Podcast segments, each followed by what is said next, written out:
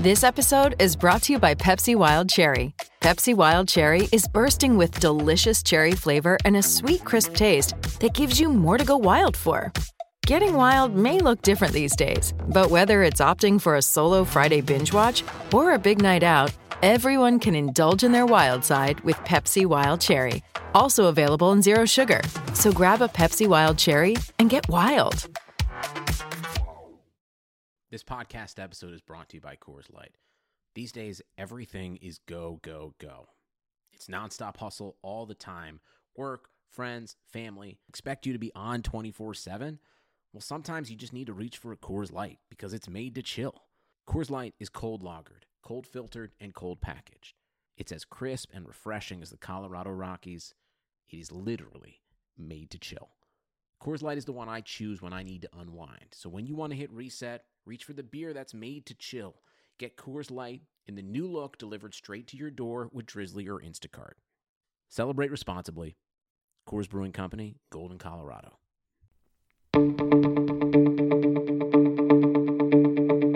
This is the Cubs related podcast presented by CubsInsider.com. My name is Corey. I am joined, as always, by Brendan, and we are coming to you on Tuesday, April 14th. You are hearing us on Wednesday, April 15th.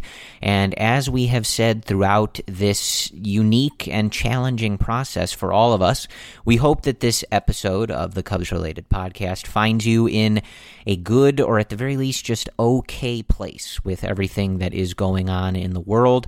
As we have been continually stating, obviously baseball is not priority number one. So we hope that all of you loyal listeners are safe and healthy and things are all right with your jobs and your family, your friends. But we are going to try to talk about baseball for a little bit, take our collective minds off of the goings on in the real world for just a little bit. And Brendan, I think that the best place to start today is firstly to give a bit of the hat tip to one Ian Happ because Yes. Ian Happ is really carrying the burden for content as it relates to the Chicago Cubs and members of the Chicago Cubs. We will talk about Anthony Rizzo in a moment. He is providing a different and far more important type of content but from a a purely like entertainment perspective, Ian Happ is really leading the way there. And to be honest with you, it's it's a I think some of the other guys should be taking a little bit of notice. Uh, like I know there's bigger things going on, but we are really just not hearing from a lot of these guys in in this process. And you know, we, we the fans need something to do. need the man. We need something to look at. Just give us an Instagram story every five days or something like that, right? Seriously. I know. Well, we have Jason Heyward posting puppy pictures of his new Rottweiler, so that's a little bit of an advantage there. But Ian Corey, skyrocketing with the content. And we saw a little bit of that during spring training and even during the Cubs con. But this is going to a completely different level. He was having interviews with Mike Napoli, Jon Lester. He's doing the uh, the representation for the Cubs for the MLB The Show Player Right. Tournament. He's all over the place and phenomenal content. Love it. Yeah, and that those are the two primary things we've mentioned. His podcast, The Compound, which you can listen to on all the the major podcast platforms. After You have to listen to it. It's it's must listen. Y- content It is must listen content, but you should listen to it only after you've listened to the Cubs related podcast. I think Of is, course, yeah, uh, yeah, yeah. A, a company line to toe. but that podcast is really good, and he's been the, him, Dakota Mekkes, Nico Hoerner, and Zack Short, who are, are living together throughout all of this, have been doing some really fun interviews. They've had uh, some great guests on, and we will certainly talk about uh, Jon Lester's appearance. I, I do have a, a slight bone to pick with you. I'm sure you were uh, weren't really thinking about it, but you you listed that Mm-hmm. as Mike Napoli and Jon Lester. That's the incorrect order. Reverse order. I'm sorry. You, you know how. you No know how offense is. I mean, to ter- Nap, as I believe they call him, Yeah. but Jon Lester was the guest on today's. well, I'm just going down Yeah. the authority list, right? So you have the coach, then you have the player. But I, I gotcha. it. I it. but Ian really shined in that MLB The Show competition. And we've talked about this throughout this offseason about his kind of budding personality and how he has I, I, think more so than most of the guys, like a, a, very sarcastic, dry sense of humor that we've seen kind of on display in, in short little bursts. Obviously, he was having that ongoing rib with Rizzo throughout spring training that Rizzo couldn't make him smile and stuff like that. But that Twitch broadcast or however it's working, I'm not an expert in that, but really a really good opportunity for him to just provide running commentary throughout these games and he got his butt whooped by Blake Snell and the Tampa Bay Rays 18 to 1 core in that first game and there's nuances to how to play that particular video game that we don't have to get into but he figured it out and ended up going 3 and 1 on the night. He's obviously playing as the Chicago Cubs but there was a good clip of him yelling he's got gold. He's got so much gold. When Jason Heyward robbed a home run, he was very excited about that. Yeah. Uh, him selecting a pitcher, yeah. going, should I go with Johnny, Johnny Lester? Johnny. That was good.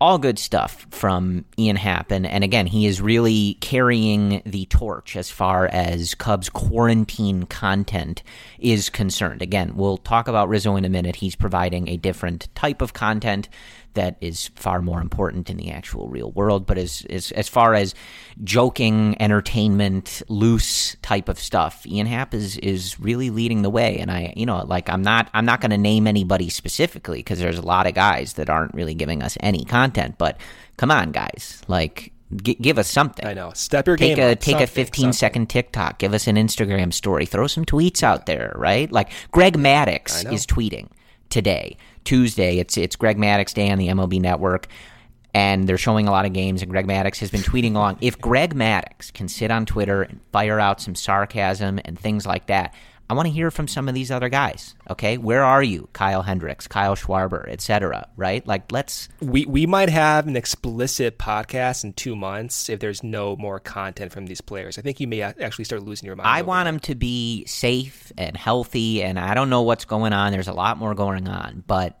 I, am just saying, like Ian Happ is really stepping up to the plate here. Uh, bad baseball pun intended, and you know we we need some of these other guys to. Uh, to get involved here. So, I mean, maybe Hendricks is just like studying the scouting reports and you know getting a, ready for what could I be. I can understand at least for Kyle Hendricks' perspective, the the tax situation in, in the country has really been thrown for a loop. Obviously, know, so he's he's probably reading and, and doing different you know breakdowns and things like that. Someone has to do it. Yeah, it, it, exactly. So I, I do want to talk first about this interview on the compound with Ian Happ and his squad with Jon Lester and Mike Napoli. And first of all, I think if you listened to that episode before listening to this podcast, you are already aware of where this portion of the conversation is going to go. If you haven't, then it will provide a little bit of, of context. It's a bit of a spoiler for that podcast. But Ian was kind enough to ask my question to Jeff Garlin when they had him on, which is just about the Cubs and Curb Your Enthusiasm. But I also asked a question when he took a sample on Twitter for them when he said he was going to have Jon Lester on. And I could ask a million questions to Jon Lester, right? But the one that I landed on because I thought it was it was half serious but mostly tongue in cheek to a degree.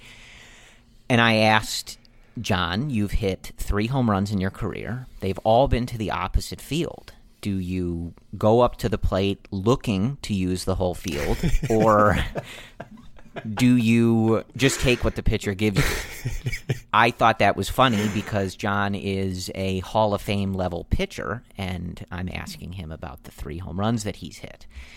So Ian asks this question and introduces it, first of all, by saying Corey Friedman asked this question, and he's a repeat guest repeat on fan. this podcast. Yeah. Repeat. So yeah. I appreciate Ian noting that. I'm happy to be a, a, a, a fan, a noted fan of the compound, which I, you know, really am.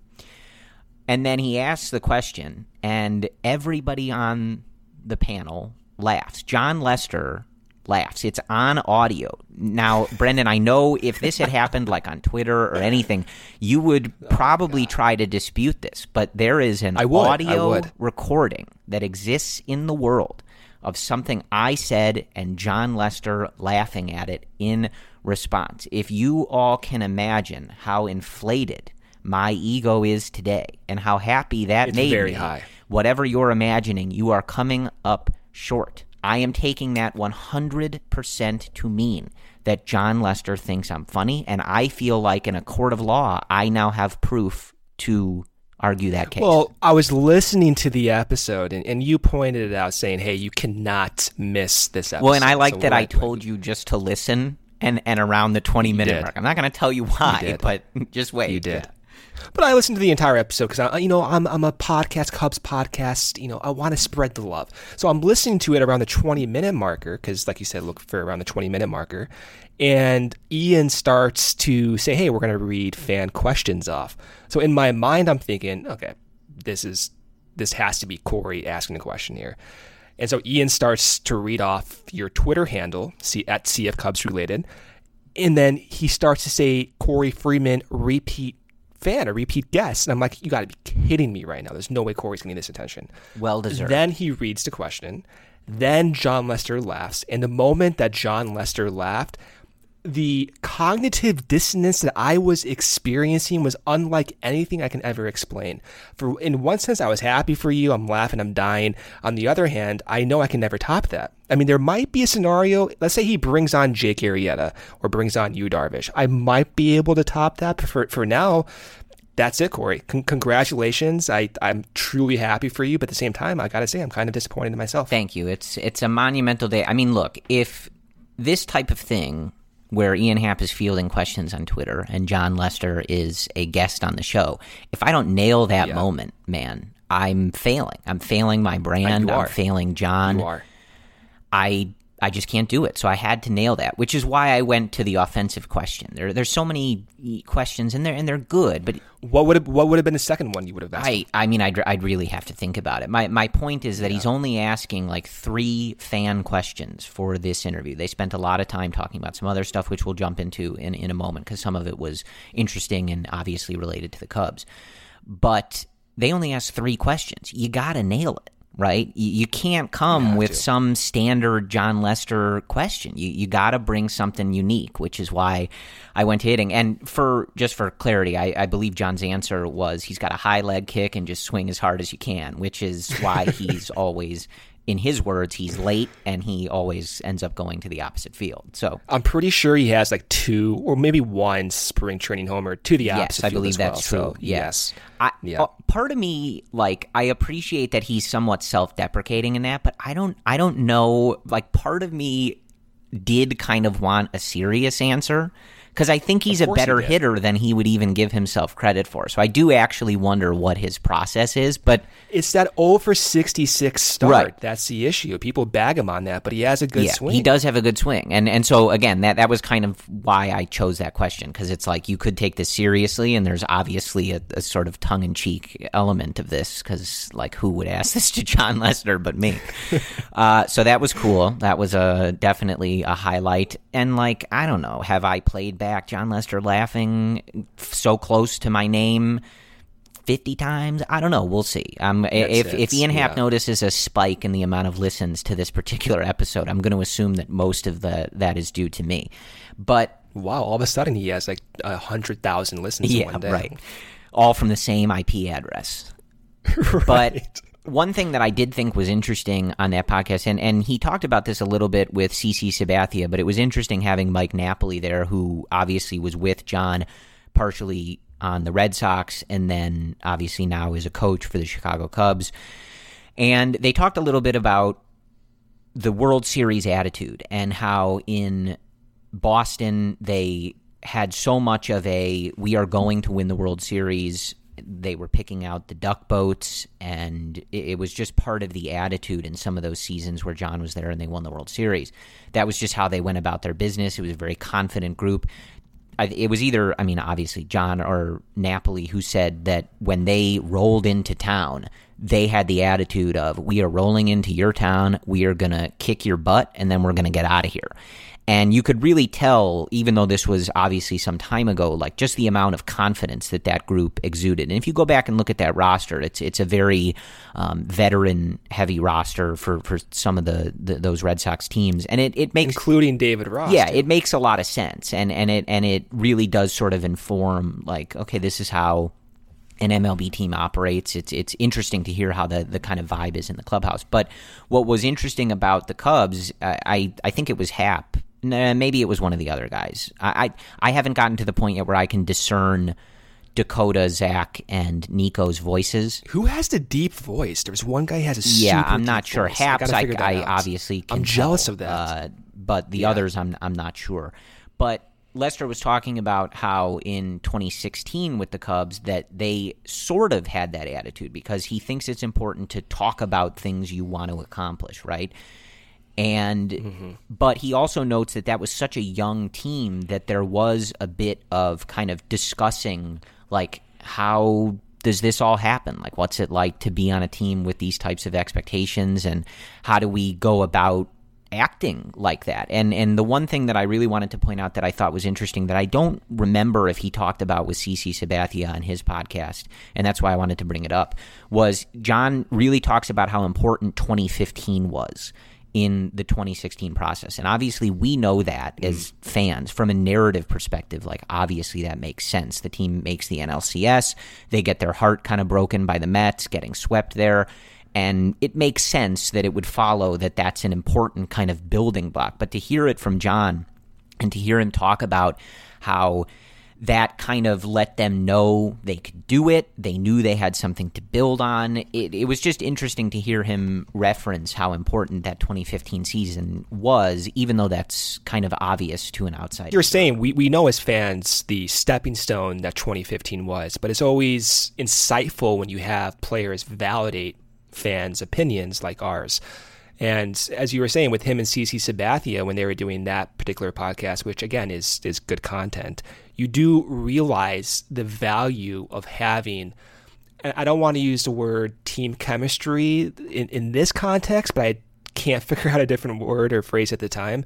You do value what those experiences do for you in, in the future. And there's no doubt that 2015 and having that type of like young group mixed in with a veteran core and how to navigate those types of scenarios and that type of environment helped them get over some hurdles in 2016. And you look at the rain delay, and he was talking about the rain delay with Ian Happ and how that was vital, in his opinion, in Jon's opinion, for them to win that World Series. And again, for, for us fans, we, we recognize that. But to have a central figure on the Cubs tell you verbatim, without that rain delay, I don't know if we win that World Series. It does give more proof to the concept just how important it is yeah. To have everyone on the same page. And I think going forward, for, for me as a fan, when players say that, I, I, I take everything they're saying with 100% truth, and I value that more going in the future. One thing that was just because you just brought that up, the, the, the rain delay it was interesting because obviously Mike Napoli was a member of the 2016 Cleveland oh, he Indians. has some great quotes in this one. Who yeah. lose the World Series to the Chicago Cubs? Lose the World Series to the Chicago Cubs. The, the Chicago Cubs win the 2016 World Series. Yeah, championships. Yeah, and Napoli tells a, a, short anecdote about the rain delay and about how when Rajai Davis hit the game tying home run, he walked over to the hitting coach and was like, dude, we're we're gonna win. Like the Cubs really are cursed. Like, and he talks about how throughout that game he kind of felt like winning Game Six was key for the Indians in that series, and once they lost Game Six, he he was pretty uneasy about it, just as anybody would be for a Game Seven because it's a Game Seven. And hearing him talk about how like it, it we all feel this. Like I'm sure we all felt this way in the moment. We don't have to dive too deeply into that specific moment. We're trying to stay positive here. We will eventually, though. You know that. But like it was fascinating to hear a, a, player say that he had the thought of like wow we're going to win the world series because the cubs are just a mess like the mm-hmm. cubs are just a cursed mess like there there's no way that that just happened that we just tied the game up like that like I think he even said like this isn't right. You know, like that was one of the things that he was thinking. Like this is crazy that this is happening to them, and I guess we're just going to win the World Series. And he, you know, him and Jon both kind of agree that that rain delay, uh, and again, obviously, like really changed things and and really sort of open things up anew when all the momentum was on Cleveland's side. So this was a this was a good podcast, and they're they're managing to get a lot of content in just in 30 minutes. So I give Ian Happ credit. And he's certainly the leader of this podcast, and, and oh, manning Oh, no a four doubt. team crew is not easy. Very So difficult. Ian's- Kudos to you, Ian. Yeah, I, and one last thing I want to point out about that podcast is that we, we got to give props to Jon Lester, who I don't know what he was using, but can we talk about the sound quality? Dude. I was gonna say the same thing. He is that a was professional. impressive. He is a professional in everything he does. Okay. Yeah. Mike Napoli sounded like he was using an old Nokia cell phone to dial into this podcast. Something Jon comes in. Crystal clear audio. I don't know if he's got a mic or was using Apple AirPods, whatever. But man, my guy comes prepared for business, no matter what that business is. Jon gives his best effort no matter Yes. what, Corey. It Yes. could be pitching, it could be hitting, it could be podcasting. You know, when he steps up, he's going to deliver, no doubt about it. Yes. And I did think, okay, so now this is the last thing on the podcast. But I did think it was funny. Jon, they start the interview by Jon talking about how he's, uh, Ian was kind of ribbing him for how he's like a substitute teacher now because Jon has kids and he's sort of playing the role of of helping them with their with their studies now at home. And it was just funny to hear Jon. I think the first question that Ian asked him was, you know, Jon, do you think that teachers should make a million dollars now because you've tried to deal with this? And Jon goes, "Oh, absolutely. They should be making more money than all of us uh, just for having to put up with these monsters all the time." so I thought that was funny, and like the image of Jon Lester at home, like you know, coming back from the deer stand and trying to get his kids to study and focus and do math and stuff like that is pretty Do you think. Jon Lester looks at his children the same way he looks at umpires when he gets no uh, no strikes? I would not want to be. uh, right. I, I would not want to Those kids. disappoint Jon Lester. I would not ever want to be on the other end of that glare that we've seen him give. I I, I would think he's a, a little. He's got a little more leeway with his kids than he does. Those MLB. kids are never going to get in trouble with Jon Lester just staring at them. Yeah, It- yeah, I it's not going to happen. I would be terrified of of that. Yeah, so I that but that was a that was a funny image to me to think about Jon kind of playing the role of substitute teacher there. But anyway, that is our dissertation on the compound. And again, thank you to Ian Happ for all of the content that he is providing and we we've certainly got some time left in this quarantine and maybe he's not done. That that twitch mlb the show thing was a, a recent kind of addition that he jumped on and maybe he's got more in store for us. I don't know. But the budding of Ian Happ's personality and just his standing in, in all of Cubsdom continues, even amidst this Major League Baseball season postponement. But let's turn to some of the other goings on in the world and, and some of the other players. We could probably gush about Ian Happ for a while. But turning to Anthony Rizzo, I do just want to mention this, and we've mentioned this before, and I, I don't know that there's much of a discussion to be had about it because it's a it's a pretty cut and dry thing. It's awesome, but I do just want to give attention to this because, as I said, Ian Happ is kind of helping us on the the more entertainment, uh, fun content type of things. And Anthony is obviously in his own stratosphere as it comes to real world very important content. And that content is that he is just nonstop with his foundation and trying to do good in the world. And I think we, again, we've mentioned this all the time the Anthony Rizzo Family Foundation, but I just would be remiss to not mention this. And I'm looking at an article from friend of the podcast, Jordan Bastian, on Cubs.com. And he basically just describes how, at the beginning of all this, uh, Rizzo set out with his foundation to deliver meals to Lurie Children's Hospital and just to be able to say thanks to some of the frontline workers, nurses, doctors, healthcare professionals, etc. And also to kind of start, we had heard him kind of pointing out some local businesses in Florida and Chicago that he was trying to encourage people to continue supporting, even though we're not able to go to restaurants and stuff. Uh, and Jordan points out that that initial initiative has grown into a full fledged program that has provided more than 3,000 meals via 30 plus restaurants to 20 hospitals and hmm. counting across four states. In addition to that, obviously, under normal circumstances, Jordan writes, we've all seen Anthony visiting hospitals and pediatric cancer patients. Rizzo is obviously not able to do that and make those visits, but that has not stopped him from spreading the love. He has been recording videos to send to staff at various hospitals. He has chatted with kids over FaceTime. He's worked on Make a Wish videos for some of those kids, and each day he is writing personalized letters to kids battling cancer. And if you follow him on any of his social media platforms or you follow the Anthony Rizzo Family Foundation, you will see that this is literally every day. He is donating food, he is sending messages to people, he is doing everything he can. And again, like I, there, there's not really much to discuss here other than just the fact that I don't think it'll ever get old to appreciate that just that he exists in general, but right. that he is a Chicago Cub and that we get to call this man our first baseman, our captain, and someone who is a part of the Chicago Cubs organization. I have a lot of baseball jerseys. I have a lot of sports jerseys. I've worn many of them throughout my life. Uh, and I mean this sincerely. Like, I am never prouder to have someone else's name on my own back than Anthony Rizzo because he is just an incredible person.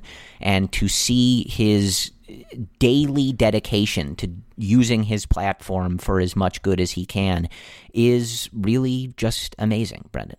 Keep your whole home running like clockwork from the office to the game room with Xfinity Internet. You'll get the best in home Wi Fi experience with reliable speed and coverage. Now that's simple, easy, awesome. Go online or call 1 800 Xfinity today to learn more. Restrictions apply. Kaiser is off the chain. Everything is in one place for you. Your x ray will be done there. The doctor will see you there. The labs are there for you. And then the nurses that work with you at Kaiser, they make you feel so at home. They're there to meet your needs. I would not be alive today if I had not had Kaiser Permanente. I feel really, really great knowing there's a place that I can go to make sure that I can maintain good health on a regular basis. Every medical case is unique. Kaiser Foundation Health Plan, Mid-Atlantic States, 2101 East Jefferson Street, Rockville, Maryland, 20852. Corey, as of three hours ago, and we're recording this Tuesday at 7 p.m. Central Time, Rizzo is now doing another separate charitable event. So he just announced on his Instagram that he will be helping and participating in this event called the All In Challenge. And the goal of this charitable event is to auction off things that will hopefully raise upwards to $100 million for COVID. And so Rizzo uh, is suggesting and putting out there that you can uh, buy his game used jersey amongst other things as well. So for Rizzo, it never stops. He's doing something, as you said, day by day. You have to appreciate it, man. I know like sports can be silly and it's hard sometimes to properly contextualize why we feel so upset or happy when we watched Cubs games, but when you take a step back and you look at who is playing for this team and what the benefits of baseball are, Rizzo represents all of the benefits of what baseball can provide. And his charitable work from now with COVID to in years past with uh, violence, with cancer, everything that he believes to be important, he steps up and he tries to make a difference, all within what he can control.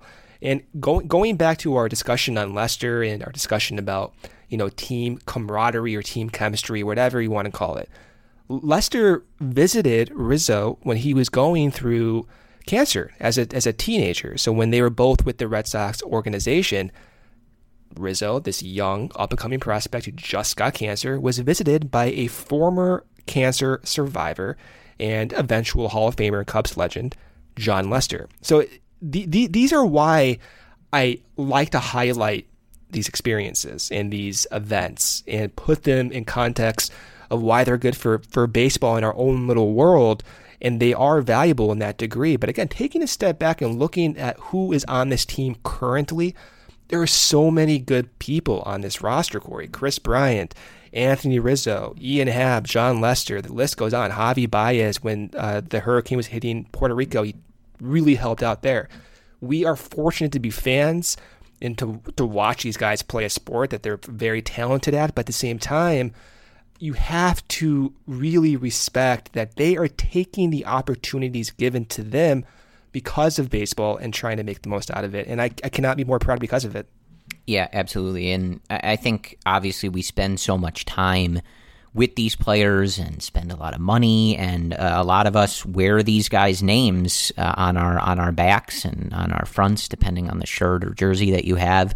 And I think it's always good to take a second to focus on like the the reasons that you should be proud to do that. And and I I don't think that there's. Uh, anything wrong with that. But that is your Anthony Rizzo update. Again, uh, he's doing this every day. So if you want to follow along, go to the Anthony Rizzo Family Foundation. It's at Rizzo Foundation on Twitter. And as I've said before, if you are looking to participate and, and chip in, if you have the means to do so, they sell very comfortable t shirts that you can proudly wear and represent the foundation and uh, get a very comfortable t shirt out of it. So, that is the Anthony Rizzo update. I want to turn now, Brendan, to just uh, some brief thoughts on the latest sort of out there proposal that we've heard from Major League Baseball.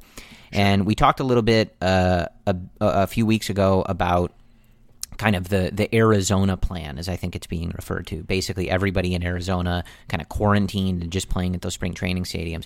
There, there was another one that was floated that kind of split things into Florida and Arizona, and it would have the Cubs. The the leagues would be no more, at least for this particular season. The DH would be no more, or excuse me, pitchers hitting would be no more, at least for this particular season. And the Cubs would be in a division in Arizona with the Giants, the Diamondbacks, the Rockies, and the A's so obviously in that the leagues are now split. This this is a whole wacky concoction. We don't have to get into the exact nuance because we've been hearing kind of new plans every few weeks and all of this is super hypothetical. We don't know anything about the timeline for when they would be able to get back whether any of this would be feasible do they have to run through the players association with this stuff? I don't know. So i, I don't know how useful it is to really break this down because who knows if this is even a thing that's that's plausible.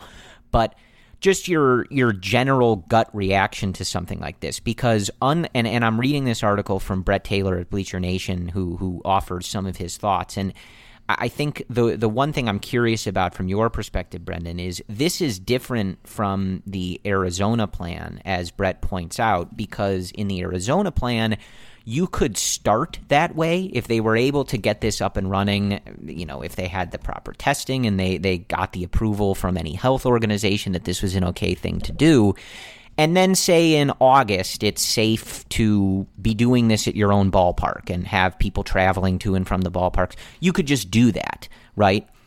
In this plan that, that we heard i think this was from the usa today like this is what you would be doing you could play in different ballparks, but this is structured so that the American League and National League are not really a thing at this point. And obviously, you're then playing with different rules where all of the teams are using a DH. So this is a pretty drastic change, even though it's similar in some essence, and and maybe it's more practical. I, I don't really know, just because you wouldn't have everybody in one single space.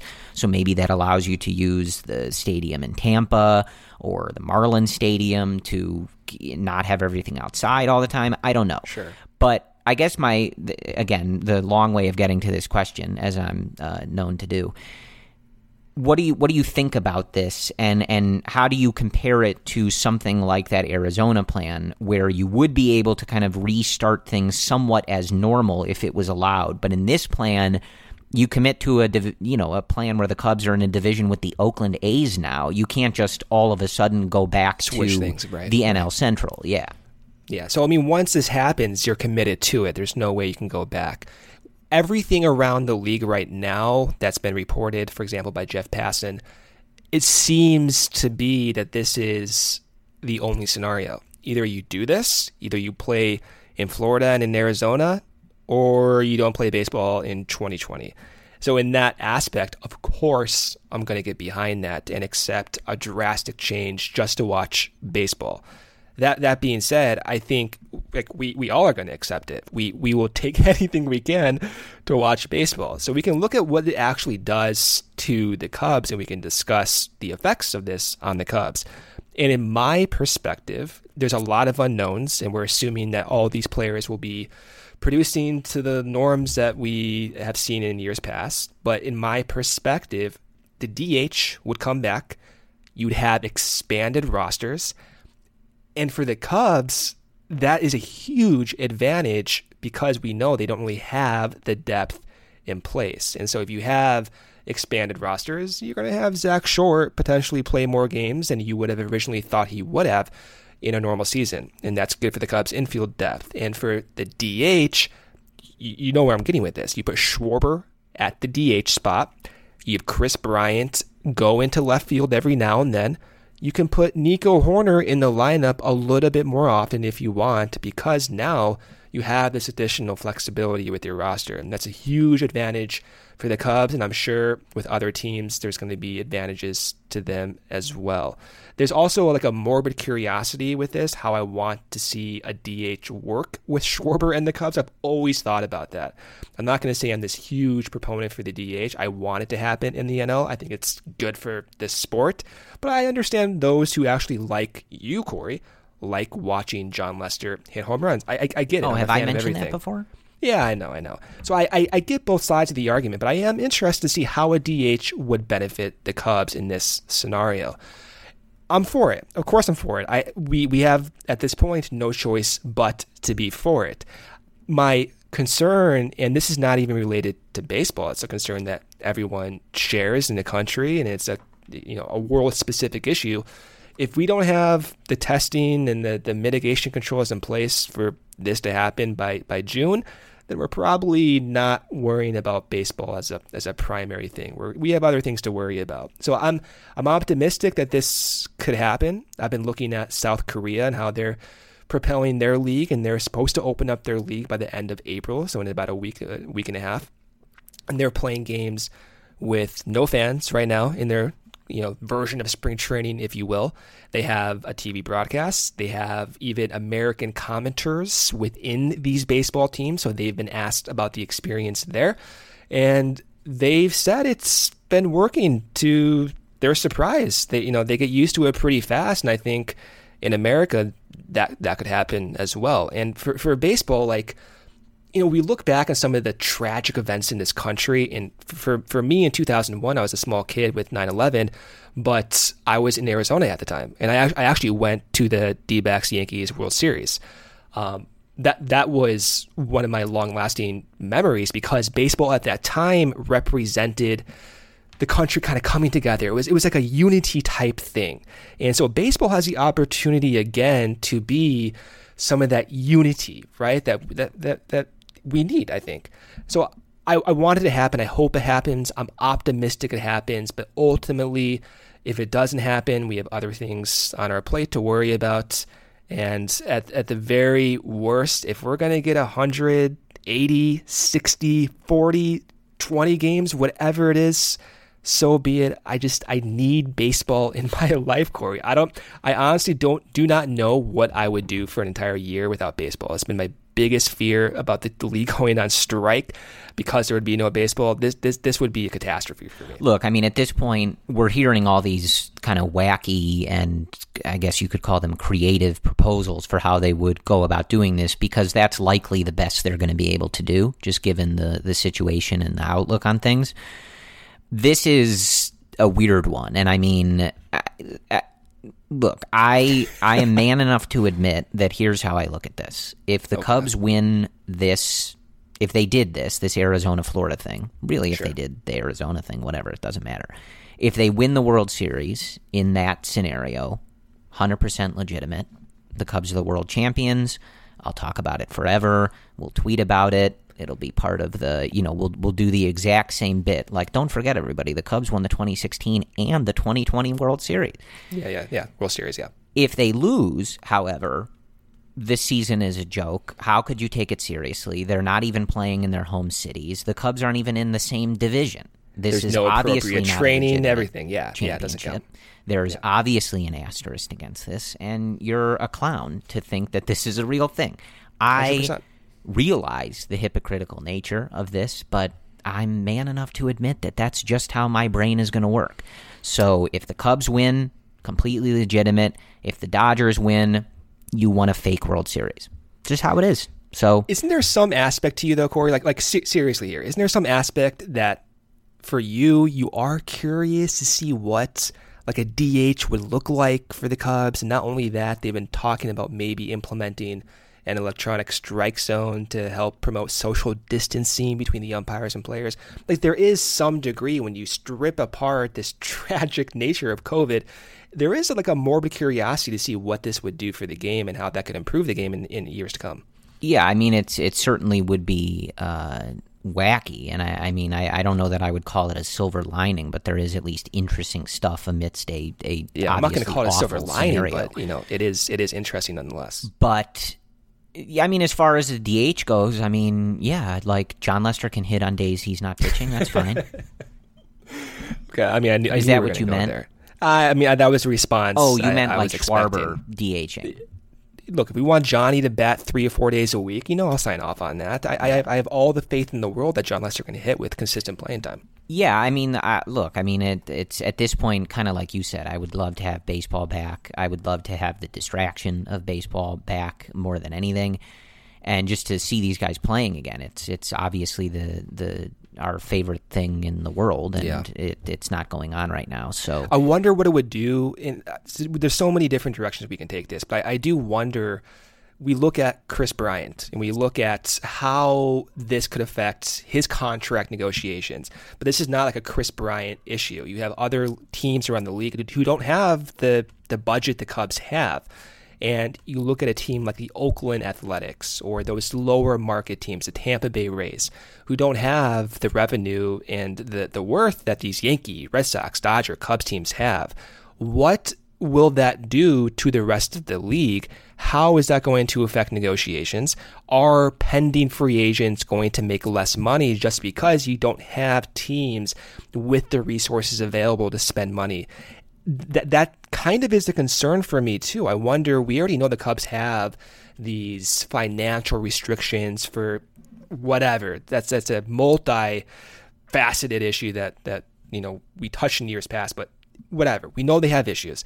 Is this going to affect their ability to go in and get Kris Bryant to an extension, to Javy Baez to an extension? And not only that, how is this going to change?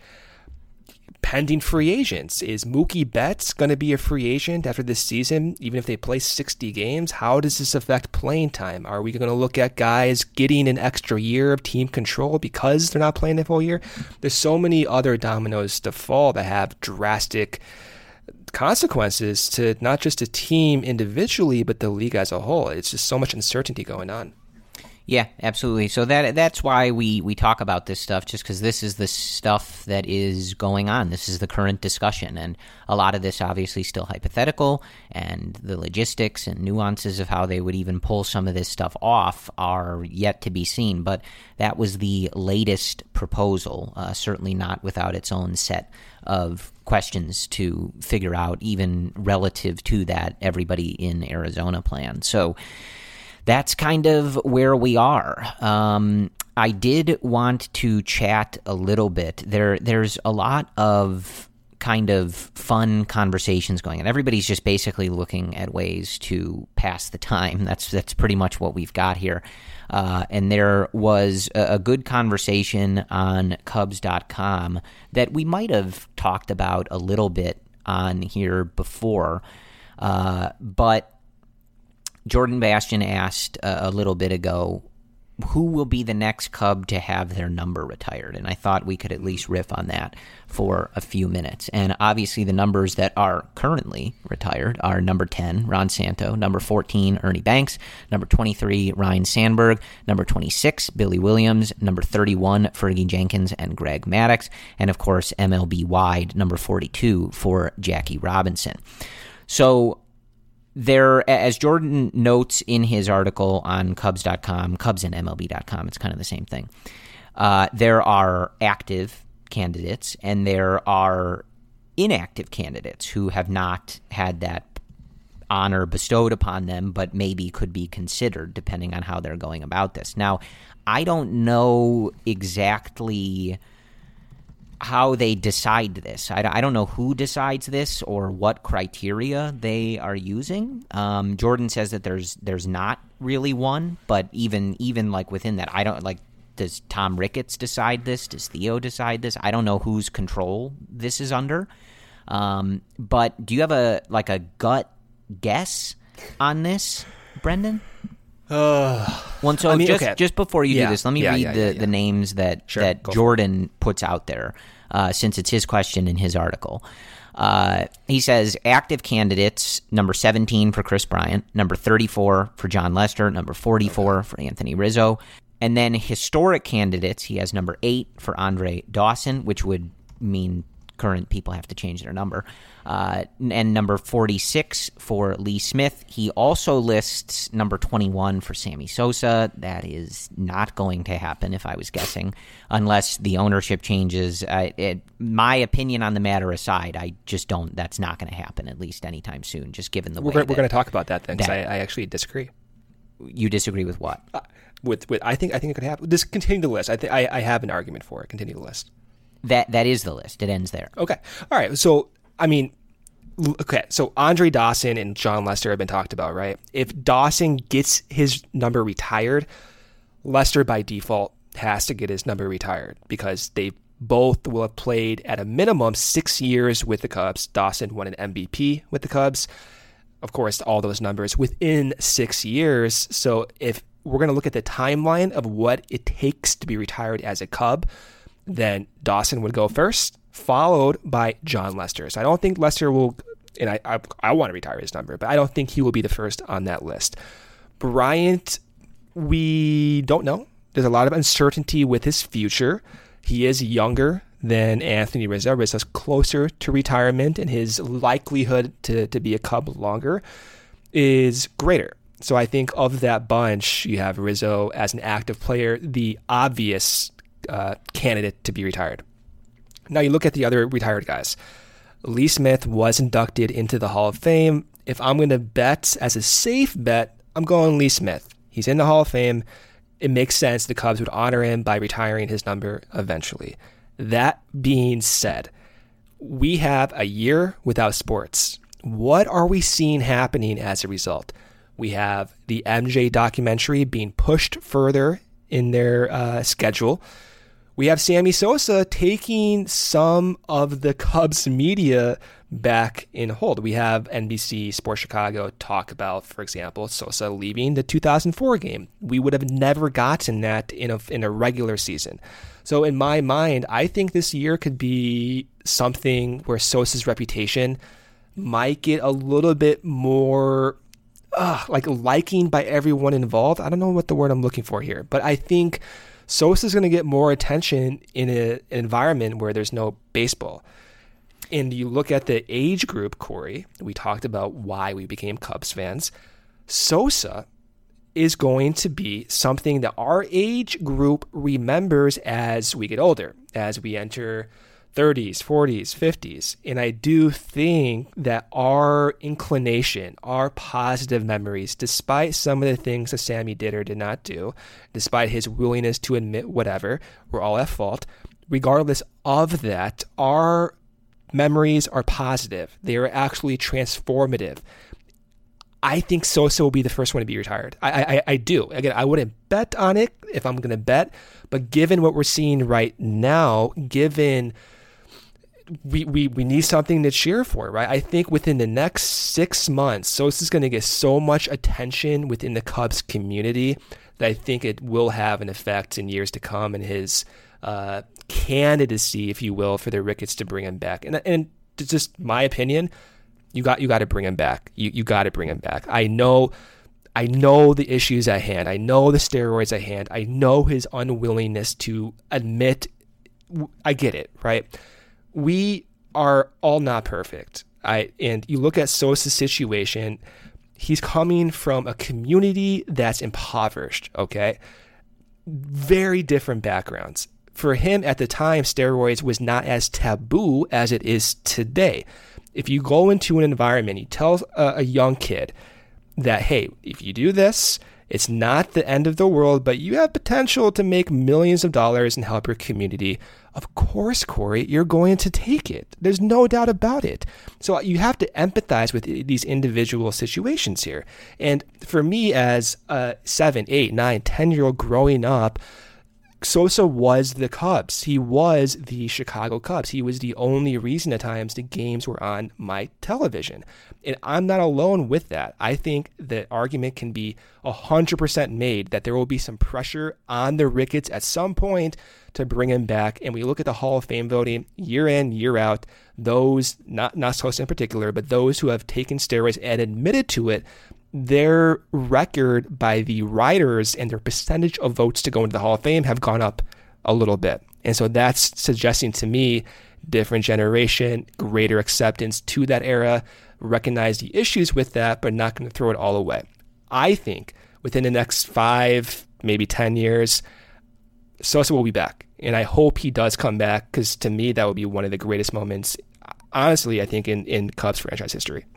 Well, so I don't necessarily disagree with you on his impact. I was just Yeah. saying I don't think that's going to happen because of the relationship that he seems to have with the organization at the moment. I think there's going to be pressure, man. I really, I genuinely Perhaps. believe there will be pressure. But I mean, he he was not involved at all in those playoff runs, the World Series run. He is like, is he in like one video maybe that they show at Wrigley Field? I of all people, I've seen him in a few videos. I feel like I'm I should know the answer to Yeah, that. Yeah, he should know that. I've seen a few videos. like he he just is not covered in a manner that is I think on par with like you said just the impact that he had and uh, how important he was to a lot you know this like our generation of of Cub fan I, I look I, I I could be wrong but I, they they- they've got a long the other guys we're talking about are like invited back into the ballpark right? Like we're talking about someone who is as close to persona non grata as you can get, like with like kind of making reference to him every now and again, right? So it's just it's just a long hurdle to overcome. If they overcome that, it's no question he, he his his performance with the Cubs would warrant that, but that is a lot to overcome. And like I said, I don't I don't know who's controlling this situation, uh, but he's got to overcome it with those people. So that that's that's my opinion on that. I, I think Lee Smith is is a good choice. Um, you know, obviously he was just inducted into the 2019 Hall of Fame. Uh, he's got a club record 180 saves with the Cubs and he was Major League Baseball's all-time save leader with 478 before Mariano Rivera and Trevor Hoffman. He's like the. Pedro Strop of that era. Well, and as you say that, they wore the same number, 46. There you go. So There you go. that would be, and uh, unfortunately, Strop is no longer with the Cubs, so you wouldn't have to worry about Strop changing that. But I think that's that's a, a pretty obvious one. I, I think for you know, like our age people, I you know, Lee Smith was never really just speaking honestly here, was never one of those names that like really stood out to me. You know, like when I think of like Yeah, same. those older players that obviously we were not alive to watch. Um, those numbers are already retired in in Ron Santo, Ernie Banks, Sandberg, Billy Williams, Fergie Jenkins, Greg Maddux. Like those are pretty much the names that come to mind to me um, when I think about this. Andre Dawson too, and you know I would say that like with his involvement with the team, especially. Um, he he's one that, that would make sense. Um, you know, he didn't spend the majority of his career with the Cubs. Does that make a difference? I don't know. Um, but you know, reading some of these numbers as I have been from Jordan Bastian's article, he was, uh, you know, he was a eight-time All-Star, five of them with Chicago.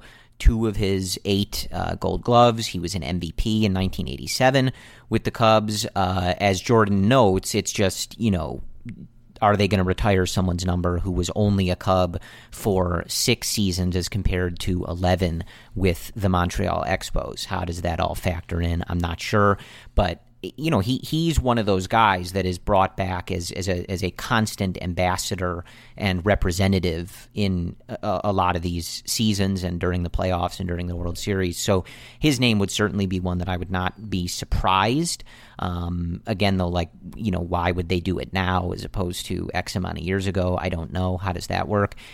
As as far as the current candidates, um, I think Rizzo is the most obvious to me. I mean, I just think like oh, yeah. as we've talked about a number of times. there's, no, there's no there's no argument. Yeah, I, like whether whether he's the next one to do it or not, it's go it it better happen, right? Or, I mean, the question like, gonna... is if Rizzo were to end his career with the Cubs in the next year or two, you know, God willing that hopefully doesn't happen, is what he has done enough to be retired as he currently is.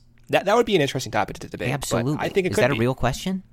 I think I think it could be. Yeah, I think it is a real question. People are going to say, "Oh, I don't think he's done enough. He hasn't been a Cub longer than than necessary." I think that is a real question.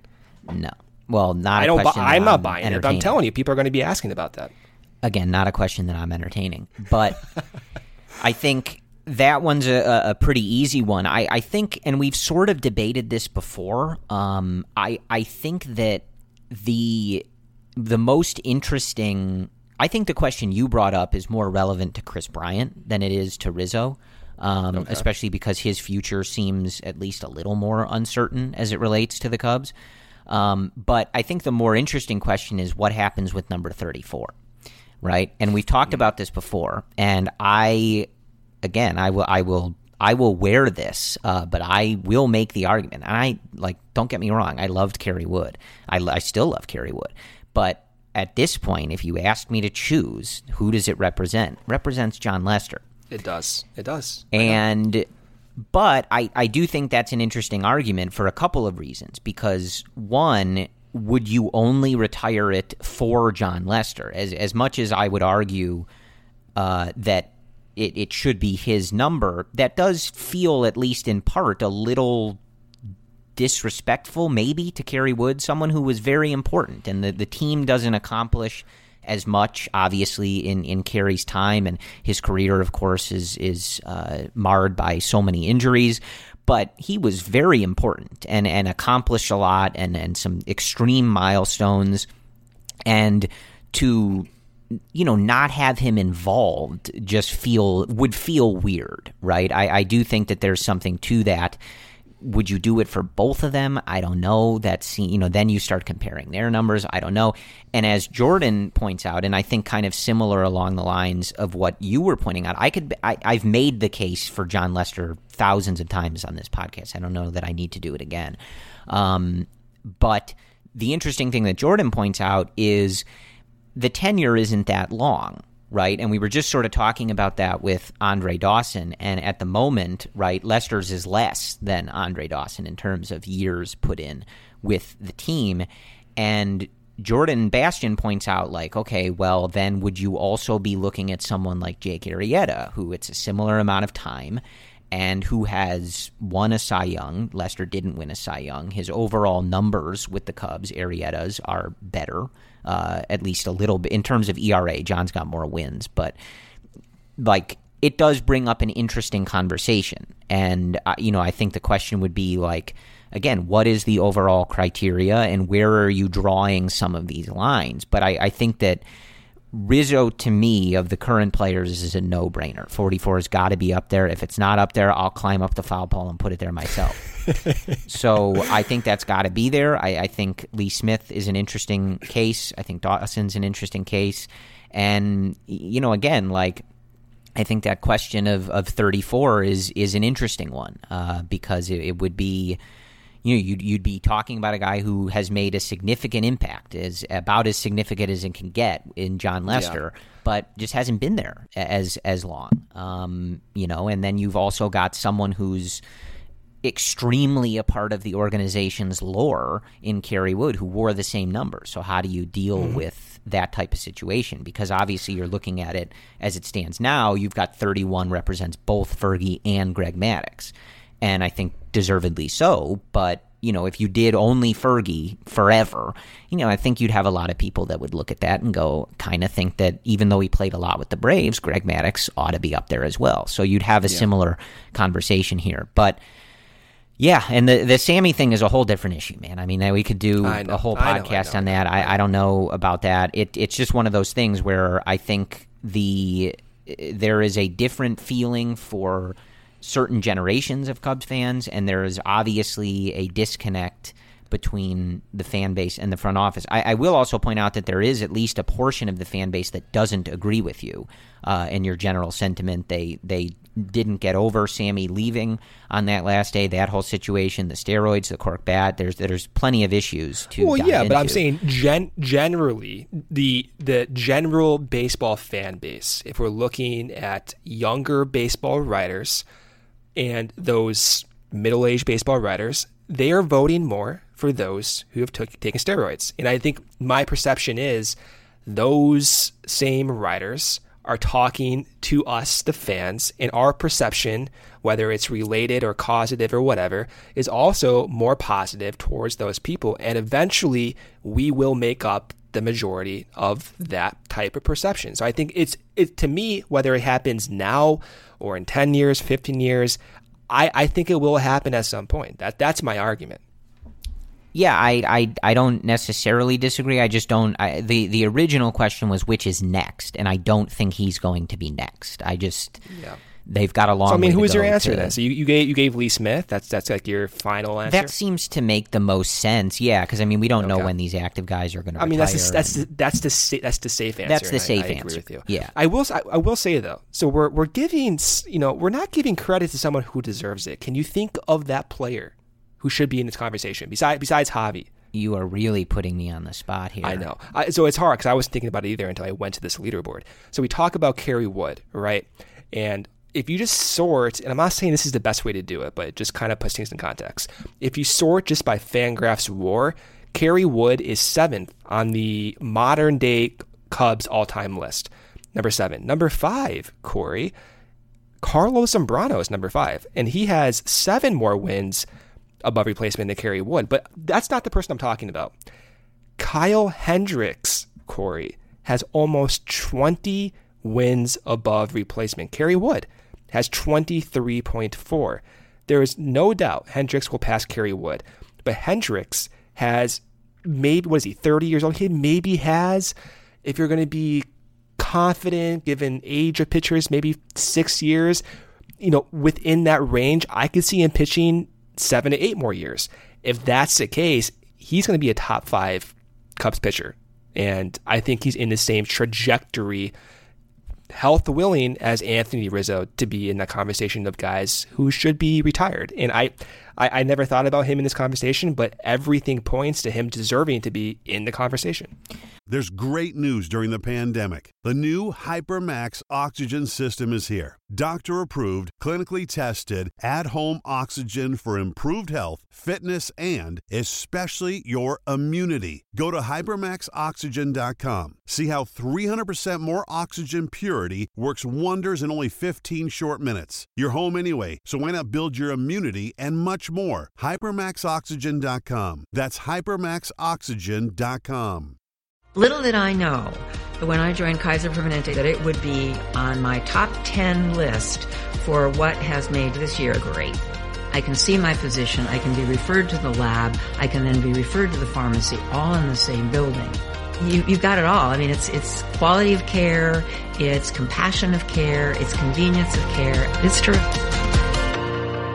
Every medical case is unique. Kaiser Foundation Health Plan of the Mid-Atlantic States, 2101 East Jefferson Street, Rockville, Maryland, 20852. Well, and I think that speaks to a broader topic, which we're kind of at the end of our hour here, and this yeah. we could probably do this in a full thing. But it does speak to a broader conversation that, that they'll have to have eventually. And obviously, you don't do it now because most of these guys are, are still active and stuff and still on the team.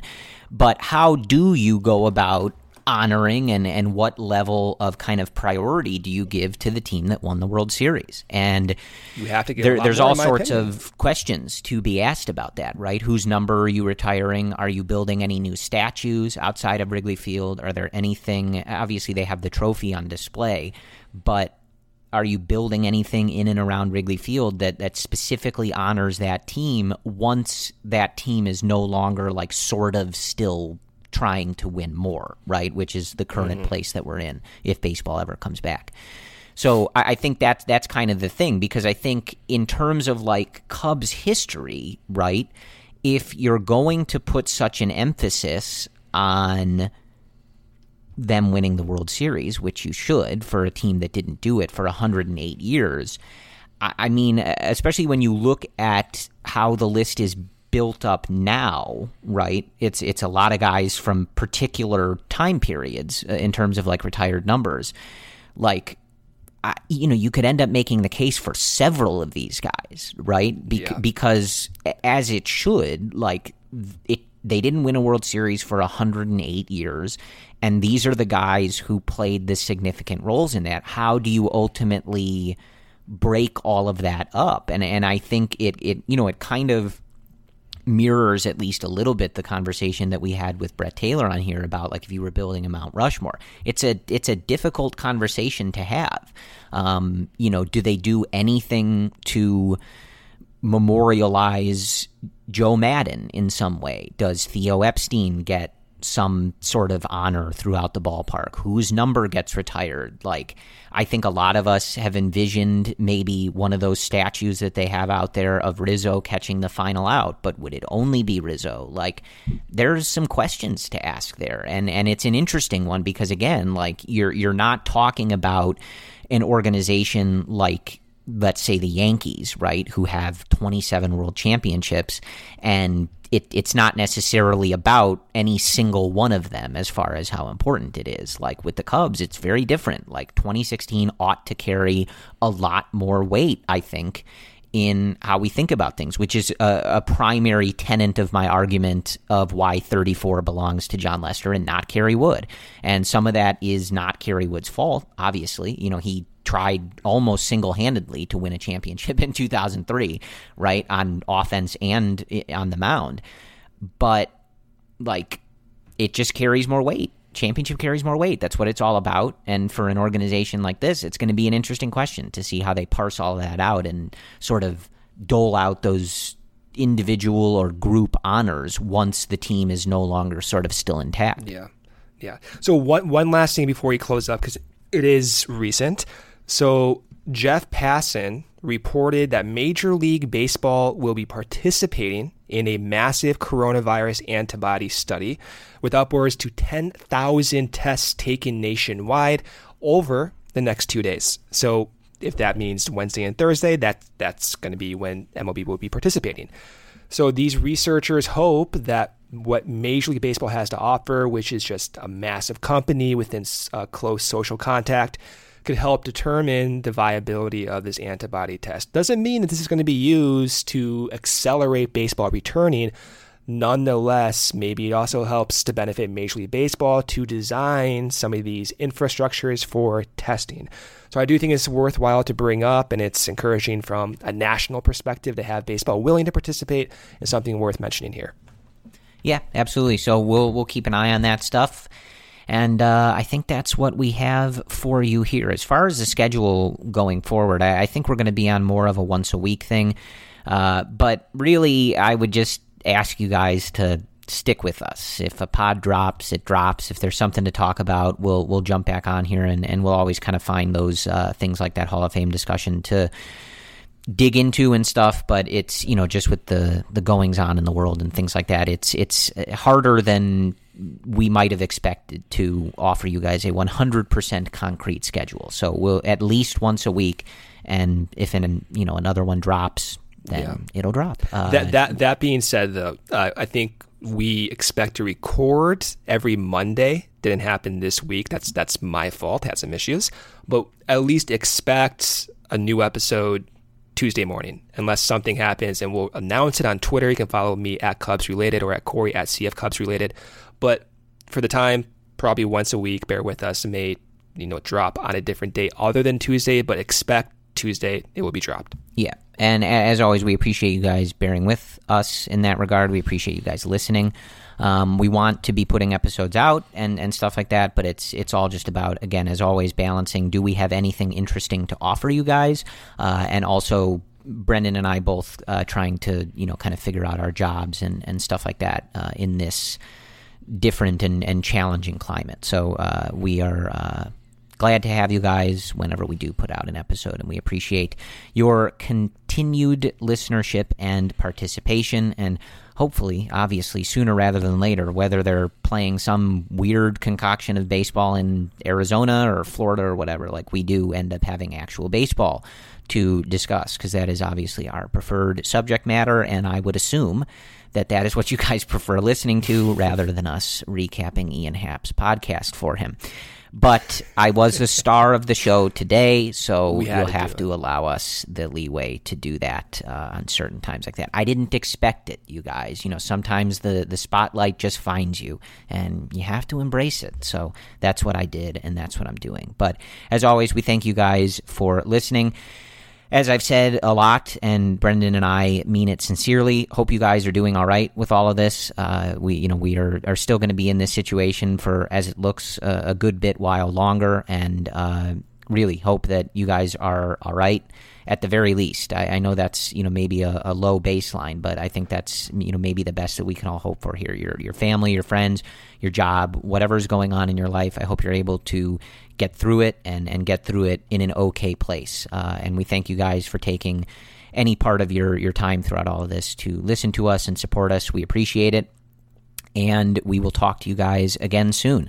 So, as I said, whether we're we're talking about someone else's podcast, we're talking about all the players being on lockdown in Arizona, or eventually we are talking about Chicago Cubs baseball being back on the air. We always end with "Go Cubs." Did you know Geico's now offering an extra 15% credit on car and motorcycle policies? That's 15% on top of what Geico could already save you. So what are you waiting for? Your baby to let you sleep in? What? We could sleep in another half hour? Yay. Thanks, sweetheart. Yay. And you'll change yourself too? Yay. There's never been a better time to switch to Geico. Save an extra 15% when you switch by October 7th. Limitations apply. Visit geico.com for details. It just doesn't feel like summer without an ice cold Coca Cola in your hand. Stop by your local convenience store today and grab a 20 ounce bottle of Coca Cola or Coca Cola Zero Sugar. Or pick up even more delicious refreshment with a 20 ounce bottle of Diet Coke, Sprite, or Fanta. So, no matter how you soak in that summer sun, at home or on the go, grab an ice cold Coca Cola today and enjoy. Geico gets you access to licensed agents 24 7, which means that Geico is always there for you. If only everyone was always there for you. Like your mom, when you fill out really, really important paperwork on the first day of a new job. Name, check, birthday, social security. Is that a thing? Hey, mom, what is my social security number? Mom, mom, mom. Okay, let's guess. Uh, zero zero one seven. Oh, Gemini. Hashtag done. Geico, always there for you with savings and 24 7 access to licensed agents.